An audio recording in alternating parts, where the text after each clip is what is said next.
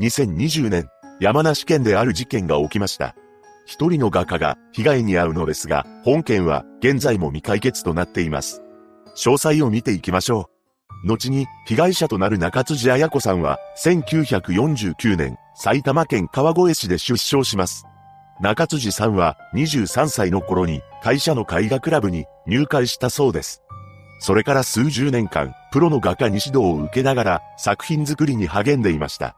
彼女は自身の車に画材をたくさん詰め込んで移動しながら気に入った風景を探して回り、現場で絵を描いていたそうです。その作品は風景画が中心だったようで、作品展に出展したり、個展を開いたりしています。そして事件から15年ほど前には、当時住んでいた神奈川県を離れ、山梨県南アルプス市へ移住しました。その理由は、豊かな自然の風景を描きたかったからです。彼女の子供たちは独立して関東に住んでいたため、夫と二人で標高870メートルにある高尾集落に移住されたと言います。中辻さんは明るい性格であり、地域にも溶け込んで、周囲からは優しい感じの素敵なおばさまとして親しまれていました。そして健康にも問題はなく、大きなトラブルに巻き込まれるような方ではなかったそうです。そうして作品作りに集中できる環境に身を置いていたわけですが、中辻さんは一つの作品を仕上げるために、時には何ヶ月も同じ場所に行って筆を走らせていました。そんな彼女は自然環境をとても大切にしていたらしく、南アルプス市が関係する建設事業によって地質の変化などが引き起こされるのではないかと考えていたそうです。そのため、2019年12月には、環境を破壊する可能性がある、施設の建設に対する陳情書を、南アルプス市長に提出しています。しかし、それから中辻さんが暮らす集落で、不可解な現象が起き始めたのです。何でも、立て続けにぼや騒ぎが発生したそうなのです。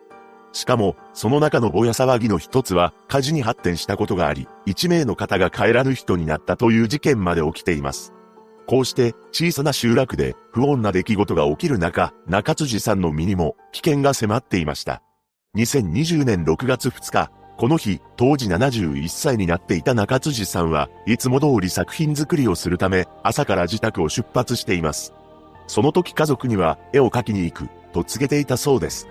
そして中辻さんは以前から書き続けていた作品を進めるために南アルプスインターチェンジから西に4キロほどの道路沿いにある山に向かいました。その後、彼女の知人が深沢橋から約150メートル上流で中辻さんの姿を確認しています。これは午前10時頃のことであり、彼女は制作に取り掛かる準備をしていました。その際、おはようございますと、いつも通りの挨拶を交わしたそうです。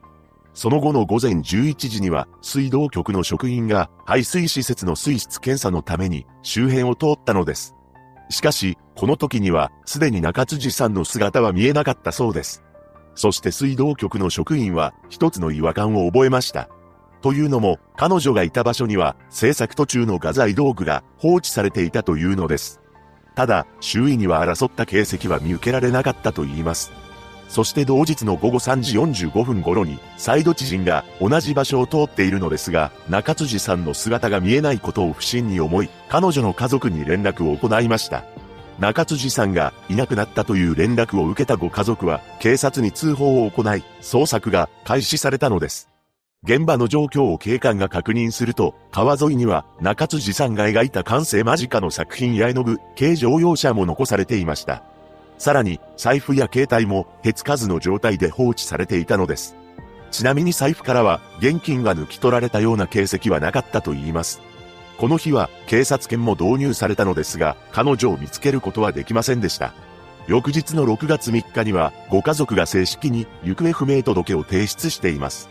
そして6月4日には、南アルプス市の消防本部などを含む約40人体制で捜索が行われたのです。そこで川の中から中辻さんのものと思われる絵の具がついた紺色の上着と白色の帽子、筆が見つかりました。そのため、彼女は川に流された可能性も考えられ、帽子が見つかった付近を500人で捜索することになったのです。しかし、中辻さんの姿はどこにもなく、周辺の山林やドローンを使った上空からの捜索もされています。ただ、捜査に進展はなく、ご家族は手作りの看板を作成して情報提供を求めたのです。それから1ヶ月後の7月2日午後4時頃、この日、捜索していた消防団員が山中にある排水施設の付近から漂ってくる異臭に気づきました。そして消防団員が排水施設の裏手を確認すると、そこにはとんでもない光景が広がっていたのです。なんと、それは人の頭部だったそうなのです。よく見ると、頭部から下に関しては、枯葉や丸太、石などで不自然に覆われていたと言います。さらに恐ろしいことに、膝から下が両足ともどこにもありませんでした。この状況は詳しく公表されておらず、自然にそうなったものなのか、人為的なものなのか、はたまた動物によるものなのか不明となっています。とはいえ、わざわざ枯葉や丸太で隠すように覆っていることから、何者かが故意に放置したと考えるのが自然だと思われます。そして DNA 鑑定の結果、残念なことに中辻さんだと判明しました。さらに、ここで不可解な事実がもう一つあるのです。というのも、彼女が発見された場所は、行方不明直後に何度も念入りに捜索していたらしいのです。ここは中辻さんが最後に目撃された場所から約70メートルしか離れていない排水施設の裏手であり、捜索隊が見逃すはずがありません。つまり、捜索時はそこに彼女はいなかったものの、約1ヶ月後にそこに戻ってきているということになるのです。こうして警察は事件と断定し、周辺の住民への聞き込みや防犯カメラの解析などの捜査も進めていきました。そこで事件当日、現場付近で長時間止まっていた車が目撃されていることが判明します。ただ、その車が事件と関連があるかどうかは不明だそうです。そんな中、事件当日にさらなる不可解な出来事が発生していたことが突き止められました。何でも、中辻さんが行方不明になったのと同じ日、近くの川で釣りをしていた方がいたらしいのですが、その方が後頭部に大きな怪我を負っていたらしいのです。この方は、怪我の原因がわからず、自然に落下してきた落石が頭に当たったのかもしれないと考えていました。しかし、病院で診察を受けたところ、驚くべき可能性が浮上したのです。なんと、自然に落ちてきた落石ではなく、鉄パイプなどで殴られた可能性が高いと診断されたらしいのです。このことから人によって攻撃を加えられ、怪我をした可能性が考えられたのですが、中辻さんの事件と関連があるかは分かっていません。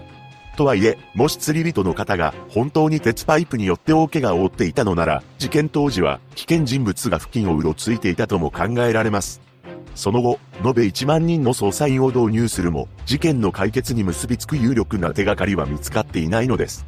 ここからは本件に関する謎について考えていきたいのですが、まず本件は物取りの犯行ではないと思われます。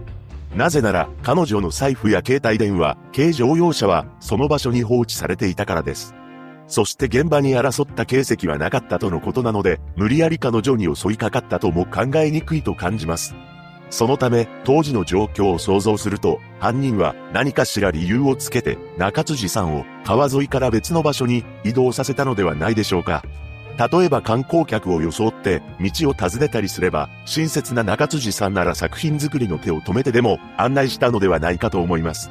そこで何かしらの争いに発展したのか、もしくは最初から彼女の命を奪う目的があったのか、手がかりがない以上、想像するのも難しい状況です。また、中津さんが事件前年、環境を破壊する可能性がある施設の建設に対する陳情書を南アルプス市長に提出していたことから、彼女の行動を阻止しようとする者が本件を起こしたとも一部では推測されていますが、ここまでのことをするとは考えにくく、ましてや、1ヶ月後に発見現場まで戻しているのも不可解な行動だと思います。気になるのが、事件前に起きていたぼや騒ぎと、事件当日に発生していた鉄パイプ事件です。この二つの事件と中辻さんの事件に関連性があるという結論には至っていませんが、万が一同一犯によるものならば完全に異常者の可能性もあります。現場に犯人につながる証拠もなく、交友関係から犯人らしき人物もあぶり出されていないのであれば、被害者と何も面識がない人物とも考えられます。つまり、何かしらの怨恨があったり、事件を起こす明確な理由を持っていない、単なる衝動や快楽による犯行だとも感じるのです。そして有力な手がかりにつながる証拠を残さず、目撃者も全くいないことから、犯人は慎重な性格で頭の切れる一面もあるのかもしれません。事件から2年が経った2022年、現場からおよそ5キロ離れた南アルプス市にあるスーパーマーケットでは、警察官がチラシをおよそ500枚配り、情報提供を呼びかけています。被害者のご冥福をお祈りするとともに、一刻も早く解決することを願うばかりです。